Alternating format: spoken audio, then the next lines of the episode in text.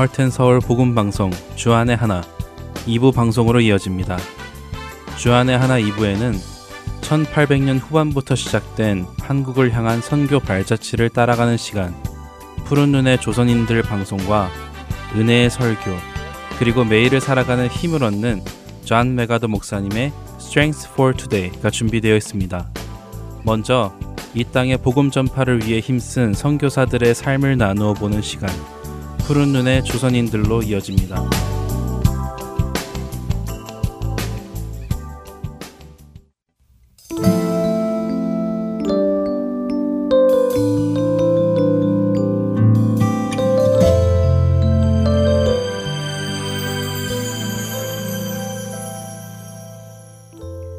애청자 여러분 안녕하세요. 푸른 눈의 조선인들 진행의 이세진입니다. 미국과 호주, 그리고 캐나다 등 여러 지역의 여러 교단에서 조선의 선교사들을 보내어 복음을 전합니다.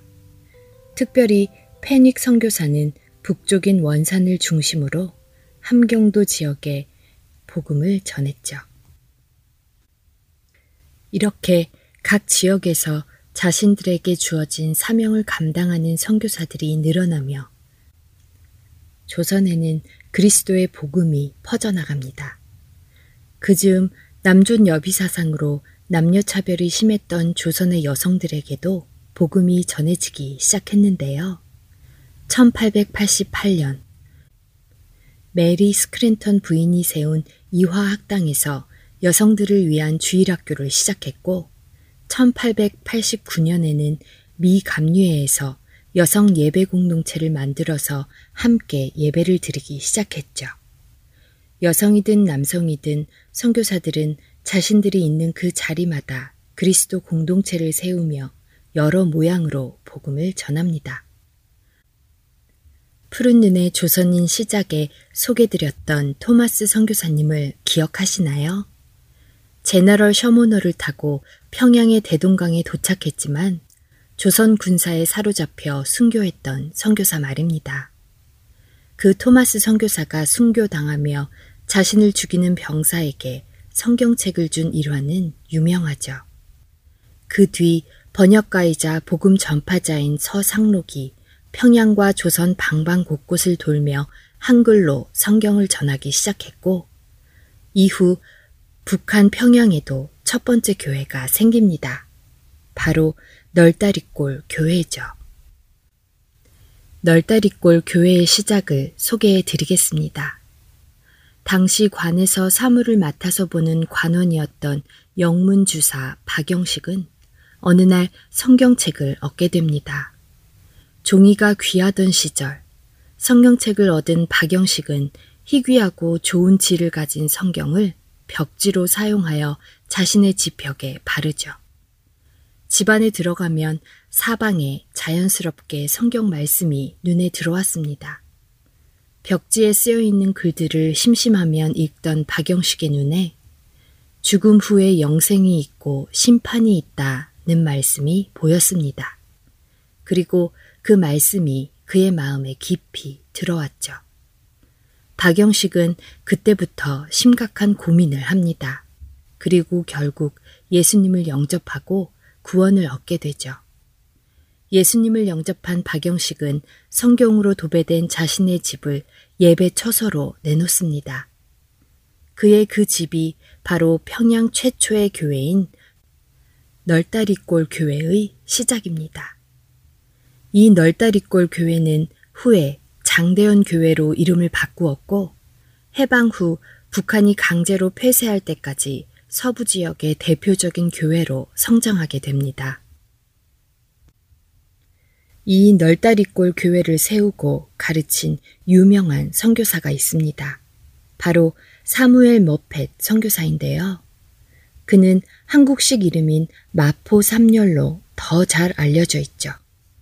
사무엘 머펫 선교사는 널다리골 교회에서 1893년 10월부터 학습 교육을 받은 22명 중 7명에게 세례를 주고 첫 성찬식을 집례합니다. 열정적인 사무엘 머펫 선교사는 아침에 일어나면 먼저 길에 나가 전도지를 나누어 주며 전도하는 것으로 하루를 시작했다고 합니다. 그는 길거리는 물론 동네의 사랑방을 누비며 전도했다고 하는데요. 이렇게 부지런히 전도하는 그의 사역을 통해 평양 지역에는 복음을 받아들이는 사람들이 늘어났습니다. 교인이 늘어나자 널다리골 교회는 더 큰 예배당이 필요하게 되었습니다. 다행히 장대현 지역에 새로 예배당을 지을 수 있는 장소가 있었고, 그렇게 널다리골 교회는 장대현 지역으로 이사를 가서는 장대현 교회로 거듭나게 됩니다. 사무엘 마페 선교사는 장대현 교회의 일대 담임 목사로 사역을 이어나갔죠. 마페 선교사는 교인이 늘어감에 또 하나 고민을 놓고 기도하게 됩니다. 바로 목회자 양성이었죠. 늘어나는 성도들을 가르치고 인도할 목회자의 필요를 느낀 것이었죠. 이런 이유로 마페 선교사는 평양 서문 밖에 넓은 땅을 다시 마련합니다. 그리고 그곳에 그 유명한 평양 장로의 신학교를 설립하게 되죠.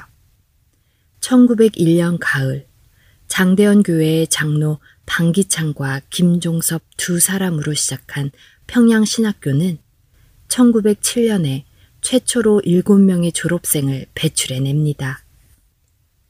그리고 2년 뒤에는 재학생이 130명이나 될 정도로 급성장하죠.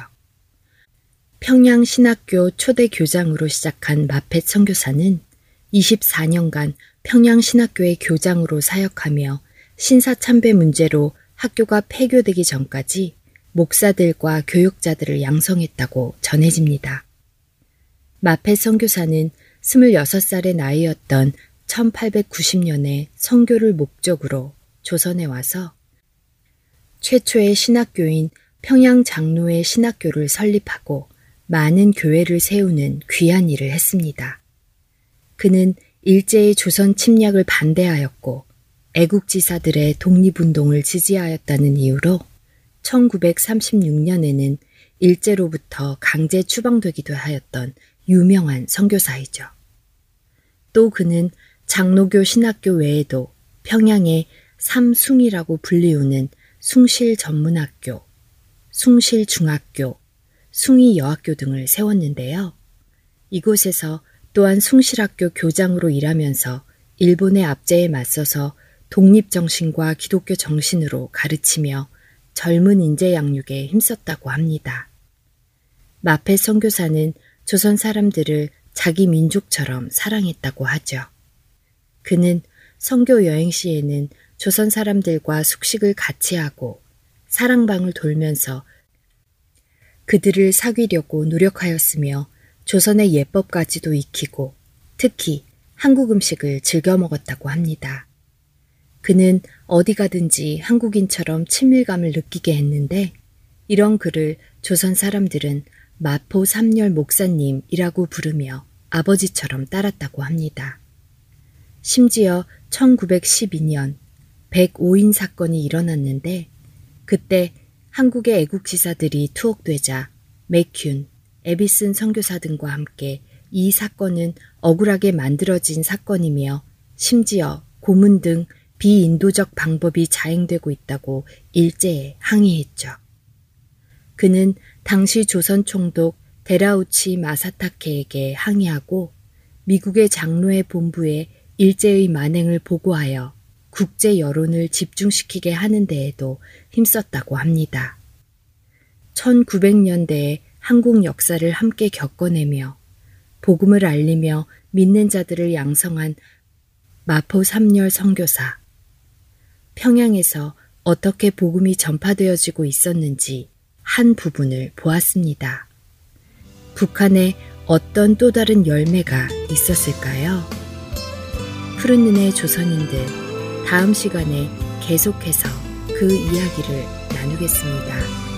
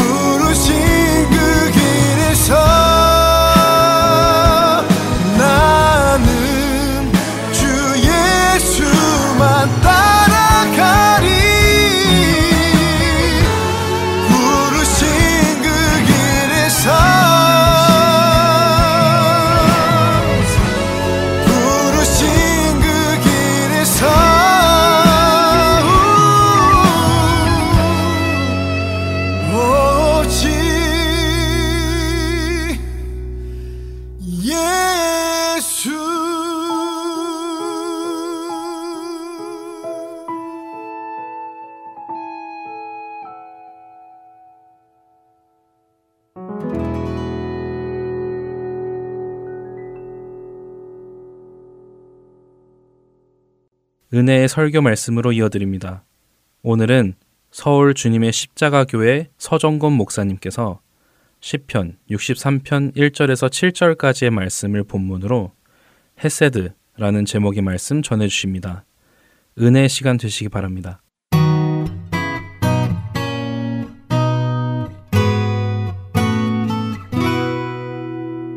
시편 63편 1절로부터 7절까지 제가 대표로 봉독하겠습니다.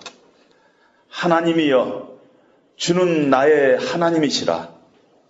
내가 간절히 주를 찾되 물이 없어 마르고 황폐한 땅에서 내 영혼이 주를 갈망하며 내 육체가 주를 악모하나이다. 내가 주의 권능과 영광을 보기 하여 이와 같이 성소에서 주를 바라보았나이다. 주의 인자하심이 생명보다 나음으로 내 입술이 주를 찬양할 것이라. 이름으로 나의 평생의 주를 송축하며 주의 이름으로 말미암아 나의 손을 들리이다. 골수와 기름진 것을 먹음과 같이 나의 영혼이 만족할 것이라.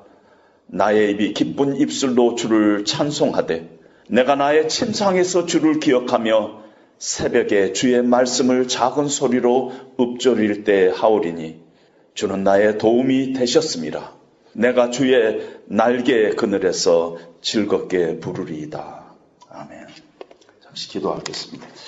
하나님 아버지, 수천 년전 다윗의 일생 가운데 함께 하셨던 하나님, 그래서 그 다윗을 다윗되게 만들으신 그 하나님, 그 하나님이 이 시간 동일하게 우리와 함께 하시고 우리를 향해서 하나님의 귀한 뜻을 행하기를 원하시고 계시는 줄을 저희들이 믿습니다. 오늘 다윗의 모습을 통해서 참 예배자의 모습을 우리가 다시 한번 확인하는 자리가 되게 하여 주시고 이 말씀이 다윗의 입술을 통해서 전해진 말씀이지만은 나에게 주신 하나님의 말씀으로 받는 귀한 이 시간 될 수 있도록 하나님 은혜를 베풀어 주시옵소서 예수님 이름으로 기도합니다. 아멘. 우리가 사는 인생을 광야 같은 인생이다 이렇게 많이 표현을 합니다. 광야를 이렇게 생각해 보면은 바람이 많이 불고 추운 곳 그리고 그 광야는 외롭고 쓸쓸하고 어두운 곳일 것입니다. 어떤 사람이 광야에 있다 이 얘기할 때 아마 그 사람은 지금 원망과 좌절과 실패 가운데 있는 사람이 광야에 있다 이렇게 표현할 것입니다. 우리 인생이 어떤 면에서 매일매일이 어려움이 있잖아요. 날마다 숨 쉬는 순간마다 내 앞에 어려운 일 보내. 시험 걱정 모든 괴로움 아니 진짜 누군가. 찬송가에서도 우리 인생이 참 매일매일 고난의 연속이다 이렇게 표현을 하고 있습니다. 인생의 광야의 시간을 겪어보지 않은 사람은 없을 것입니다. 우리가 다 피하고 싶지만은 누구든지 겪어왔고 겪고 있고 또한 앞으로도 겪게 될 것입니다. 그런데 참 희한한 일은요. 하나님께서 하늘 문을 여시고 하나님의 복을 하나님의 은혜를 우리에게 채워주시고 때로는 그것을 통해서 우리의 신앙을 한 단계 업그레이드 시키는 그 시간이 자주자주 광야의 시간이라는 것입니다. 참 희한한 일입니다. 거의 모든 경우에 하나님은 하나님의 은혜를 베풀 때 우리의 광야의 시간을 하나님은 사용하신다는 것입니다. 고난 자체가 축복은 아니지만은 그러나 그 고난의 시간을 우리가 어떻게 해석하고 어떻게 바라보고 어떻게 대처하느냐에 따라서 이 고난의 시간에 하나님의 은혜가 그 시간을 통해서 우리 가운데 자주자주 찾아오는 그런 기회가 될 수 있다는 것입니다. 그래서 어떤 면에서 고난은 하나님의 축복이다 하고 이야기할 수 있을 것입니다. 하나님은 자주자주 하나님의 은혜를 피기배그에다가 넣어서 우리에게 줄 때가 많다 이런 말을 합니다. 미국의 마트에 가면은 물건을 사면은 조그만 종이봉투에다가 물건을 넣어준데 그 종이봉투 하찮을 것 없는 종이봉투 거기에 하나님께서는 놀라운 하나님의 은혜의 축복을 넣어서 우리에게 선물로 주실 때가 있다 하는 것입니다. 오늘 본문은 아, 다윗의 일생 가운데 광야의 순간에 다윗이 어떻게 반응했으며 어떻게 하나님의 축복 가운데 거하게 했는가를 우리에게 보여주고 이 오늘 시편의 말씀이 우리에게는 하나님께서 계시로 주시는 하나님의 말씀으로 기록되어 있다. 이렇게 우리가 생각할 수 있습니다. 오늘 본문의 배경을 보면은 10편 63편 바로 다음에 부제가 붙어 있는데 다윗의 시 유대 광야에 있을 때 하고 붙어 있습니다. 이 시가 처음에 쓰여 있을 때 이 부제도 같이 있었어요. 성경의 원본입니다. 다윗의 일생 가운데 광야로 쫓겨나서 도망가는 케이스가 두 케이스가 있습니다. 하나는 사울 왕의 추격을 피해서 한 10년 동안 유다 광야에서 도망자의 신세를 했던 때가 있어요. 또 한 케이스는 아들 압살롬이 반란을 일으켜서 광야로 한 얼마 동안은 어, 피신되어 있었던 그 기간을 두 가지 케이스가 있습니다. 이 두 가지 케이스를 자주자주 생각 없이 어, 사울에 쫓겨가지고 피, 추격을 피해가지고 다윗이 광야에 있을 때 이렇게 생각하시는 분들이 많이 있는데 압살롬이 아버지의 왕자를 노리고 구다타를 일으킬 그 시점입니다. 왜냐하면은 오늘 본문 2절에 보니까 다윗이 성소에 있는 자기 자신을 표현하고 있고요. 우리가 읽지 않았지만은 11절에 보면은 자기 자신을 다윗이 왕으로 표현합니다. 왕 시절에 이런 어려운 일을 당했다 하면은 다윗이 왕으로 있을 때 아들 압살롬의 반란 때 일이 일어났다. 이렇게 얘기하는 것이 합리적인 어, 추론일 것입니다. 친아들 압살롬이 모반을 했어요. 수많은 사람들이 압살롬 편에 섰어요. 다윗이 가장 신뢰하는 친구가 있었는데 그래서 어려움이 있을 때마다 그 친구한테 상의했던 가장 베스트 프렌드요. 자기의 멘토요. 충복이었던 사람이 바로 아히도벨이었는데 아히도벨까지 압살롬 편에 섰다. 이렇게 성경은 얘기를 하고 있습니다. 얼마나 배신감이 어, 들었겠어요. 다윗이 감남산으로 도망하면서 머리를 가리고 맨발로 울면서 도망을 했어요. 우리가 느끼기에는 얼마나 다급했으면은 맨발로 도망을 했을까 이렇게 생각하지만은 다급했으면 얼마나 다급했겠어요? 맨발로 도망할 정도로 다급했겠어요? 그렇지 않습니다. 이스라엘 사람들이 맨발로 걸어갔다는 것은 아주 수치스러운 일을 당할 때, 고개를 들 수 없을 때 맨발로 걸어갑니다. 그러니까 지금 다윗의 입장에서 보면은 너무너무 수치스러운 일을 당했어요. 얼굴을 들 수 없는 이런 일을 당하고 나서 맨발로 울면서 지금 도망을 하고 있는 것입니다.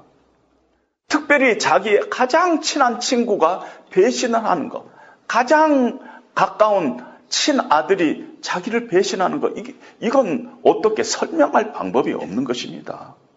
시편 55편에 보면은 아히도벨이 이 다윗을 배신한 그런 때 다윗이 감정을 가지고 이렇게 시를 썼는데 어, 우리 시편은 맛이 없어요. 그래서 제가 제 나름대로 번역을 했습니다. 나를 배반하는 자가 차라리 내 원수였다면 내가 견딜 수 있을 것이다. 나를 미워하는 자가 차라리 나보다 잘났다고 자랑하는 내 원수였다면 나는 그들을 피하여 숨기라도 하였을 것이라. 그런데 나를 비난한 자가 바로 너라니. 나를 미워하는 자가 바로 내 친구, 내 동료, 내 가까운 너라니. 함께 두터운 우정을 나누며 하나님의 집을 함께 어울려 다녔던, 함께 예배드렸던 바로 너라니. 이 다윗이 친구로부터 배신을 당하고 얼마나 마음의 상처가, 배신의 상처가 컸으면은 피를 토하는 이런 시를 지금 다윗이 어, 쓰고 있습니다. 다윗이 도망하는 중에 사울의 친척 중에 시므이라는 사람을 만났는데요. 도망하는 다윗을 향해서 시므이가 저주를 합니다. 돌을 던지면서 이 사악한 자여 꺼져라 꺼져 이방 땅으로 꺼져라 하고 저주를 합니다. 여러분 저주 중에 저주가 이스라엘 사람들에게는 이방 땅으로 꺼져라는 것이에요. 이런 저주를 합니다. 그리고 하나님께서 네 아들 압살롬에게 이 나라를 넘겼다 하면서 저주를 합니다. 다윗이 곧 돌아올 줄 알고 후궁 10명을 궁에다 남기고 이제 도망을 했는데요. 압살롬이 백주 대낮에 궁중 옥상에서 아버지 후궁들과 동침을 합니다. 온 이스라엘 백성들이 보는 앞에서 이건 완전히 부자 관계를 끊어버리겠다는 압살롬의 태도입니다. 이건 돌아올 수 없는 강을 건넌 것이나 마찬가지입니다. 이런 상황 가운데서 다울이 유다 광야로 도망을 합니다. 광야의 바람은 찼을 거예요. 그런데 다윗의 마음 속에 있는 그 비통함과 분노와 배신감은 우리가 상상할 수 없었을 것입니다. 그런데 이러한 지금 상황 가운데서 다윗이 희한한 일을 합니다. 무슨 일을 하냐면은 이러한 상황 가운데서 자기 삶의 비통함과 분노와 원통함을 하나님을 향한 목마름으로 승화시켜버려요. 하나님을. 오늘 1절에 보니까 오 하나님이여 나의 하나님이여 주는 나의 하나님이십니다. 내가 주님을 간절히 찾습니다. 물이 없어 메마르고 짙은 땅에서 내 영혼이 주를 목말라 하며 내 육체가 주를 간절히 바랍니다. 다윗이 자기의 전 존재를 하나님 앞에 드리면서 주님을 향한 목마름으로 자신이 지금 겪고 있는 그 어떤 원통함과 비통함을 하나님 앞에 승화시키고 있습니다. 지금 상황은요, 배신과 실패와 후회와 복수와 저주의 그런 상황이에요.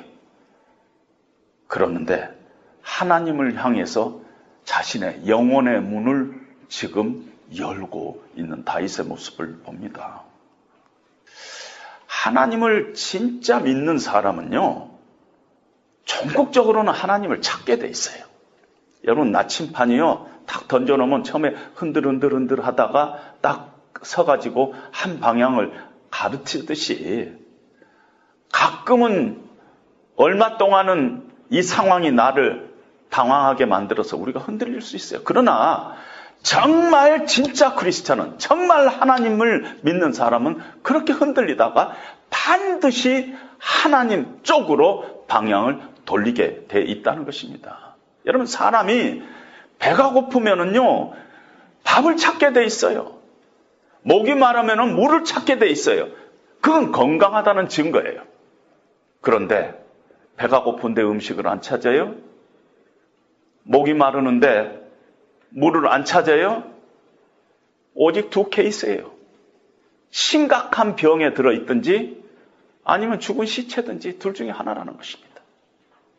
이런 어려움이 있을 때 하나님께서 우리의 믿음을 실현을 해가지고 정말 우리가 우리의 믿음의 현주소가 어디 있는가를 자주자주 하나님은 보시는데 정말 하나님은 사람은 이런 어려움 가운데서 흔들리더라도 마침내는 하나님을 향해서 자기의 영혼의 시선을 고정시키는 사람이 하나님은 사람인 것입니다. 다윗이 그랬어요. 마침내는 하나님을 붙잡고 하나님을 갈급해하고 하나님을 고파하고 하나님을 사모하고 있습니다. 이것이 바로 영적인 사람의 모습, 영적으로 건강한 사람들의 모습인 것입니다. 그렇지 않다면 우리가 지금 심각한 병에 걸려 있다고 해도 과언이 아닙니다. 다윗은 이 광야 같은 상황 가운데서 하나님을 향한 목마름으로 자기 자신을 이렇게 던지고 있는데요. 침상에서 주를 기억하고 새벽에 주의 말씀을 작은 소리로 읊조렸다. 그 가운데서 새벽이면 일어나서 하나님의 말씀을 붙들고 신음했고 밤늦게까지 하나님 말씀을 붙잡고 하나님의 은혜를 기억하고 그렇게 했던 것을 봅니다. 하나님을 향한 목마름으로 자기 자신을 승화시키고 있는 다윗의 모습을 봅니다. 이것이 살아있는 크리스찬의 모습이라는 것입니다. 하나님이여, 나의 하나님이여, 나의 몸과 마음, 내 존재가 간절히 주를 찾습니다. 어린아이가 본능적으로 어머니를 찾듯이 하나님을 나의 하나님으로 부르면서 자기의 영혼을 하나님을 향해서 열고 있는 다윗의 모습을 우리는 봅니다. 하나님을 향한 목마름을 가지고 하나님을 갈망하니까 은혜를 주시는데 다윗이 오늘 5절에 보니까 이렇게 고백을 합니다. 골수와 기름진 것을 먹음과 같이 나의 영혼이 만족하여 하고 내 입술에 찬송을 올린다고 이렇게 고백을 합니다. 뭐 때문인가 모르지만은 골수와 기름진 것을 먹은 것 같이 내 영혼이 지금 만족함이 생겼어요. 그리고 그 내 영혼이 만족함이 생기니까 내 입술에서 찬송이 터져 나왔어요. 시편 3편도 압살롬으로부터 피해서 광야에 있을 때 지으신데 그때 하나님께서는 다윗에게 잠을 주세요. 그래갖고 다윗이 그 어려운 가운데서 막 잠을 자고 있는 모습을 우리에게 보여주고 있습니다. 다윗이 지금 이런 어려운 가운데서 하나님을 향해서 자기의 마음을 열고 하나님을 갈망하니까 하나님께서 은혜를 주시는데 어떤 은혜를 주시냐면은 머릿속에 있는 하나님의 말씀이 가슴 속으로 내려오는 은혜를 주시는 것이. 그동안 하나님 알았어요? 하나님은 전능하신 하나님이에요. 창조의 하나님이에요. 나의 힘이 되신 하나님, 나의 도움이신 하나님, 내 아버지, 하나님에 대해서 알았어요. 하나님에 대한 엄청난 인포메이션이 머릿속에 있었어요. 그런데 이 고난 가운데서 은혜를 받다 보니까 하나님을 갈망하니까 하나님께서 은혜를 주시는데 어떤 은혜를 주시냐면 이 머릿속에 있는 지식이 30cm 아래 가슴으로 내려와서 이것이 감격이 되고 이것이 사건이 되고 이것이 내 안에 간증이 되고 체험이 된 것입니다. Information becomes sensation이 된 것이. 다 아는 거지만 내 가슴으로 내려오게 됐다는 것입니다. 그걸 우리는 은혜 받았다. 이렇게 얘기하는 것입니다. 내 머릿속에 있는 정보가 가슴을 때리고 울리고 느껴지기 시작하면 그것이 은혜예요. 그동안 하나님은 나의 피난처야. 나의 구원이요. 나의 산성이시요. 하나님은 사랑이시요. 하나님은 나의 힘이 되신 여호와라는 거 다 알았어요. 근데 그것이 정보였어요. 근데 그것이 지금 가슴에 사건으로 내려온 것이. 언제? 심령이 메말르고 내가 실패 가운데, 낙심 가운데, 어두움 가운데 있을 때, 상처 가운데 배신감에 떨고 있을 때, 내 심령을 하나님 앞에 열었더니 하나님께서 은혜를 주시는데 그 은혜가 바로 내가 알고 있던 하나님을 내 가슴에서 깨닫게 하나님을 해주신다는 것입니다. 희한하게도 이런 일들이 언제 일어나요? 우리가 인생의 광야에 있을 때, 그때 자주 일어난다는 것입니다. 많은 성경의 지식이 있는데 그 중에서 한 지식이 어느 때는 한 말씀이 내 심령에 꽂힌 거예요. 그래가지고 내 삶을 다시 일으키 세우는 능력으로 나타나는데 오늘 다윗에게는 어떤 말씀이 다윗이 꽂혔다 하는 생각이 드느냐 하면 3절에 주의 인자심이 생명보다 낫다 하는 이 말씀이 자기 심령 가운데 놀라운 하나님의 은혜로 체험되기 시작했어요. 그것이 가슴으로 내려와서 다윗이 가슴으로 그 말씀이 내려오니까 가슴에서 찬양이 터지는 것이 찬양이 터졌다 하고 얘기를 합니다.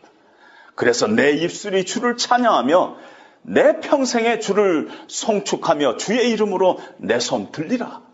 언제 주의 인자하심이 내 생명보다 낫다 하는 이 말씀이 내 심령 가운데 체험되고 감격으로 다가오니까 그런 고백을 하고 있습니다. 주의 인자하심이 생명보다 낫다. 사실 지금 다윗은요 생명의 위협을 받고 있잖아요. 그래서 생명 지키기 위해서 유대 광야까지 도망왔어요. 생명 지키기 위해서. 그리고 이 생명 지켜야지 이 어려운 이 상황을 극복하고 나서 저놈의 새끼들을 때려 잡아야 되려면 내가 살아있어야 돼. 내 생명처럼 귀한 게 없어요. 그런데 지금 하나님 앞에 내 심령을 열었더니 하나님께서 은혜를 주시는데 주의 인자가 생명보다 더 낫다, 더 귀하다 하는 이런 희한한 깨달음을 하나님께서 주시고 이 하나님의 말씀이 마음속에 그냥 꽂혔던 것을 우리는 어, 이렇게 상상할 수가 있습니다. 창세기 15장에 보면은 하나님께서 아브라함과 언약을 하시는데 3년 된 암소, 암 염소, 순양을 이렇게 가져오게 해가지고 중간을 쪼개서 마주 대하게 합니다. 그리고 하나님께서 혼자서 그 쪼갠 고기 사이로 지나가십니다. 여러분 그 당시에 계약을 할 때 어떤 세리머니가 있느냐면은 동물을 쪼개 가지고 양쪽에 놓고 그 계약 당사자 두 사람이 그 사이로 지나갑니다. 이 말 속에는 어떤 뜻이 있냐면 내가 약속을 어기면은 이 동물이 쪼개지듯이 내가 죽어도 좋소 하는 이런 약속인 것입니다. 그런데 놀랍게도 동물이 쪼개지고 났으면은 아브라함도 지나가고 하나님도 지나가야지 맞은데 하나님만 쪼개진 동물 사이로 지나가십니다. 약속은 원래 쌍방인데 하나님께서 일방적으로 약속을 합니다. 그래서 약속이라고 번역을 하지 않고 우리가 자주자주 언약이라고 번역한 이유가 거기에 있어요. 똑같은 단어예요. 하나님께서 내가 내가 지금 약속한 이 약속을 내가 어기면은 내가 동물처럼 쪼개져도 좋다는 것입니다. 그리고 하나님 혼자서 사인을 하십니다. 아브라함이 어겨도 사인한 건 내 혼자니까 내 책임이다. 하나님께서 그렇게 말씀하신 것입니다. 우리가 하나님을 배신하고 이 죄 가운데 빠져서 하나님의 마음을 아프게 하고 하나님과의 약속을 수없이 어겨도 변하지 않고 십자가에 서 계시는 분은 하나님이시다는 거죠. 나는 절대 움직이지 않고 여기에 서 있을 것이다. 우리는 변하여도 하나님은 흔들리지 않고 우리는 변하여도 하나님은 그 언약에 신실하신 하나님이시다. 이것이 성경이 이야기하는 헤세드라는 것입니다. 여러분 사람의 사랑은 좀 치사하지 않아요? 잘 지내다가 서로 틀어지면은 아, 그렇게 잘해줬는데 그럴 수가 있느냐? 우리가 보통 그렇게 얘기하죠. 그런데 하나님은 그렇지 않아요. 내가 그렇게 잘해줬는데 또 죄짓냐? 그렇게 하지 않는다는 것입니다. 하나님께서는 십자가 앞에 그대로 서 계세요.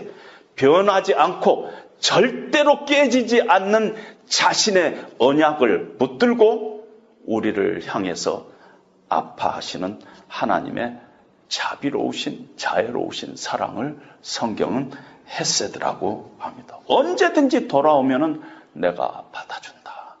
언제든지 돌아오면은 내가 너희를 다시 품으리라. 이것이 하나님의 헤세드의 사랑인 것입니다. 우리는 자주자주 왔다 갔다 합니다. 그런데 하나님은 하나님은 움직이잖아요. 그대로 서 있어요. 우리의 실패와 죄악과 불순종에도 불구하고 우리가 예수님만 붙잡고 만일 우리가 우리의 죄를 자백하면 저는 미쁘시고 울어서 우리 죄를 사하시고 모든 불의에서 우리를 깨끗게 하시겠다는 하나님의 그 약속을 우리한테 다시 하면서 언제든지 십자가로 돌아오면은 거기에 내가 기다리고 계시 있다 하는 것이 하나님의 헤세드의 사랑 것입니다. 다시 지금 이 하나님의 사랑을 가슴으로 체험하고 있는 것입니다. 그래서 하나님의 사랑이 하나님의 헤세드가 생명보다 낫다. 이렇게 표현을 하고 있는 것입니다. 하나님의 사랑을 체험하는 사람들은 다 이래요. 여러분, 상사병에 걸린 사람은요, 사랑하는 사람과 멀어지면은 절대 행복하지 않아요. 딴거 아무리 갖다 줘도 행복하지 않습니다. 하나님의 사랑을 체험하는 사람은 다 이래요. 온 세상 만물 가져도 주 은혜 못다 갚겠네. 이게 다른 데서 나온 게 아니라 하나님의 사랑을 체험한 사람. 내가 사는 것은 그리스도이니 나의 죽음도 유익함이라. 이게 다 하나님의 사랑을 체험하는 사람들이 고백하는 것입니다. 나중에 쿠데타가 진압됐습니다. 다윗이 궁으로 돌아오는데 자기에게 돌을 던지고 저주했던 심의가 벌벌 떨면서 고개를 숙이고 기다리고 있습니다. 다윗의 군장 아비세가 죽여 마땅할 놈 아닙니까? 다윗에게 그렇게 이야기합니다. 다윗이 오늘 어찌하여 이스라엘 가운데서 사람을 죽이겠느냐 하면서 시므이에게 네가 죽지 아니하리라 하고 얘기합니다. 참 희한하지 않아요? 희한한 너그러움이 다윗에게서부터 나옵니다. 어찌 이런 일이 있을 수가 있겠어요? 어찌 이런 일이 있을 수가 있겠어요? 오직 한 가지 해석할 수 있는 것은 사무엘 하 16장에서 시므이가 저주했고 사무엘 하 19장에서 다윗이 시므이를 용서하고 그 사이에서 어떤 일이 일어났느냐면은 다윗이 헤세드를 체험한 것뿐이에요. 헤세드를 체험하니까 우리 인격으로는 결코 용서할 수 없어요. 말은 안 하지만은 마음속으로 저놈 죽여라 하는 것이 우리들이에요. 그런데 언제 이런 일이 가능하냐면 하나님의 헤세드의 사랑을 체험하면은 하나님의 사랑이 내 머릿속이 아니라 내 가슴 속으로만 내려오기만 하면은 우리는 그럴 수가 있어요. 그것이 복음의 능력인 것입니다. 우리 인격으로는 할 수 없어요. 하나님의 사랑을 깨닫고 하나님의 헤세드가 내 생명보다 낫다는 것을 마음으로 체험하고 고백하면은 이런 일이 가능하다는 것입니다. 결론적으로 말씀드립니다. 우리 다 지금 인생에 힘들고 곤비한 광야의 길을 걷고 있습니다. 때로는 사람에게 실망하고 배신당하기도 하고, 그래서 아파하고, 그럴 때 어디서 우리가 이 문제를 해결할 힘을 찾을 수 있겠어요? 생명보다 나은 하나님의 변함없고 신실하신 그 사랑 외에는 우리를 치유하고 회복시킬 수 있는 궁극적인 해결책이 없는 것입니다. 그리고 그 사랑이 희한하게 광야에서 우리가 체험됩니다. 그래서 광야는 축복일 수 있어요. 왜냐하면 광야에 우리가 있을 때 우리가 만약에 우리의 심령이 하나님이시여 나의 하나님이시여 나의 몸과 마음 내 전 전제가 하나님을 갈망합니다. 이렇게 우리가 고백하면서 우리의 아픔을 하나님을 향한 갈급함으로 우리가 승화할 수만 있다면은 반드시 하나님께서는 우리의 심령 가운데 은혜로 찾아올 것입니다. 그리고 그렇게 은혜 받은 사람은 그 은혜 때문에 우리의 인생 가운데서 놀라운 희한한 너그러움이 우리의 삶을 통해서 나타나게 될 것입니다. 그런 은혜와 축복이 저와 여러분과 또 우리 공동체에 함께 하시기를 주님의 이름으로 축원드립니다.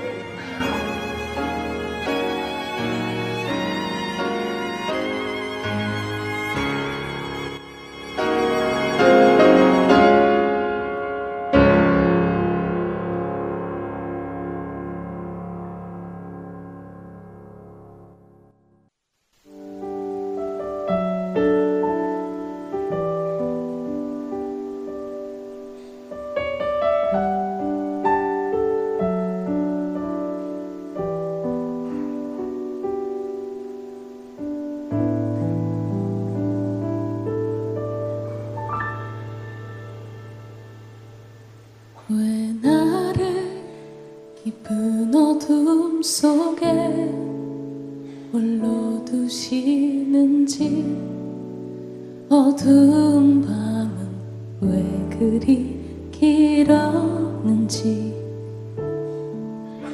나를 고독하게 나를 낮아지게 세상 어디도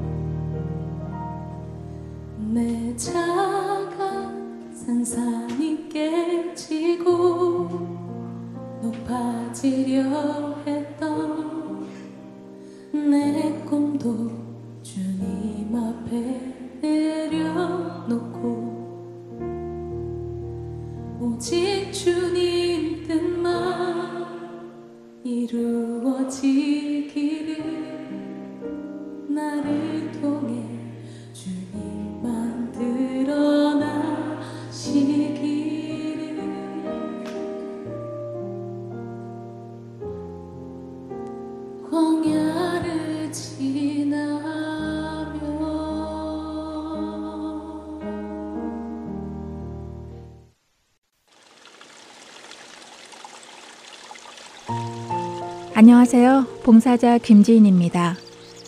매주 금요일마다 CD를 각 지역으로 배송해 드리는데요.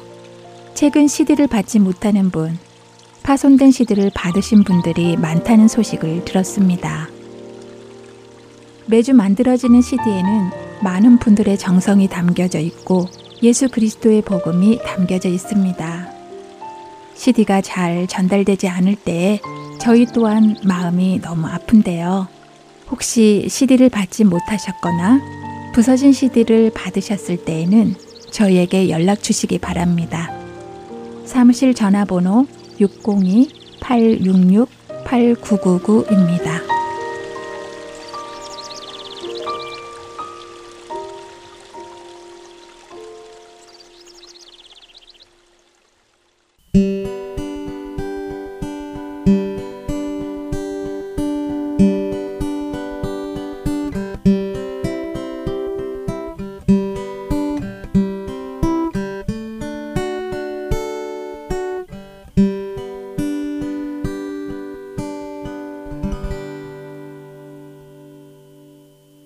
이어서 존 맥아더 목사님의 Strength for Today 들으시겠습니다.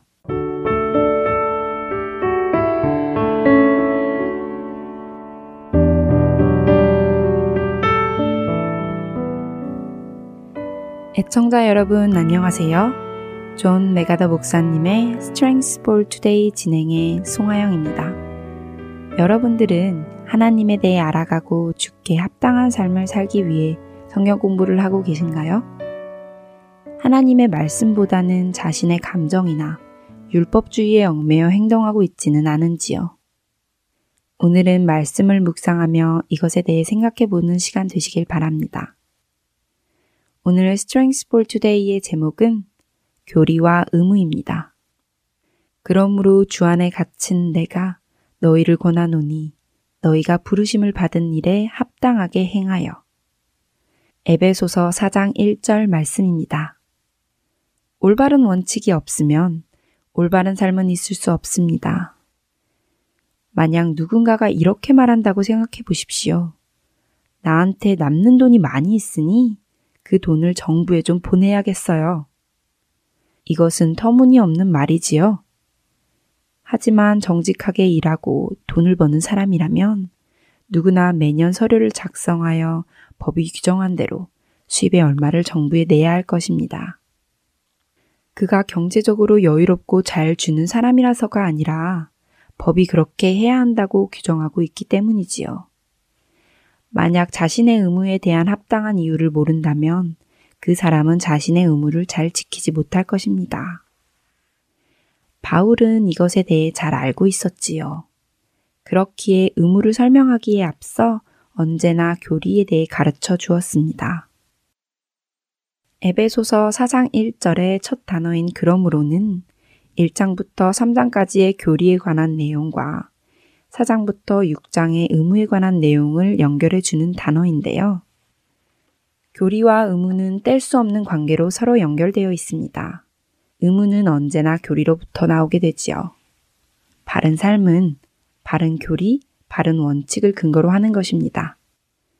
바울은 골로새서 1장 9절에서 너희를 위하여 기도하기를 그치지 아니하고 구하노니 너희로 하여금 모든 신령한 지혜와 총명에 하나님의 뜻을 아는 것으로 채우게 하시고 라고 골로새 성도들에게 말하고 있습니다.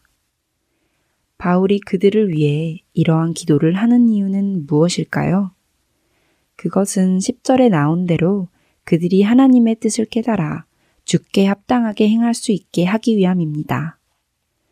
영적인 지식과 지혜, 그리고 하나님의 뜻에 대한 이해가 있어야 죽게 합당하게 행할 수 있다는 것이지요. 만약 목사님들이 교리는 빠뜨린 채 의무만 가르친다면 그것은 하나님의 말씀을 약화시키는 것입니다. 왜냐하면 의무의 목적과 동기를 빼버렸기 때문이지요. 그러한 설교는 감정을 불어일으킬지는 몰라도 지속적인 헌신으로 이끌 수는 없을 것입니다. 목회자의 책임은 하나님의 진리를 가르치는 것이고 듣는 자들의 책임은 그 진리에 순종하는 것입니다. 그리고 물론 그 진리의 근원은 바로 하나님의 말씀인 성경입니다. 우리가 경건한 삶을 살 수 있도록 준비되는 방법은 성경을 잘 아는 것이지요. 죽게 합당하게 행하기를 원한다면 감정주의나 율법주의를 피하시기 바랍니다. 그 대신 하나님의 말씀으로부터 배운 대로 살아가는 것에 집중하시기 바랍니다. 더욱 하나님의 말씀을 사모하는 여러분들 되시길 소망하며 오늘 Strength for Today 마칩니다. 안녕히 계세요.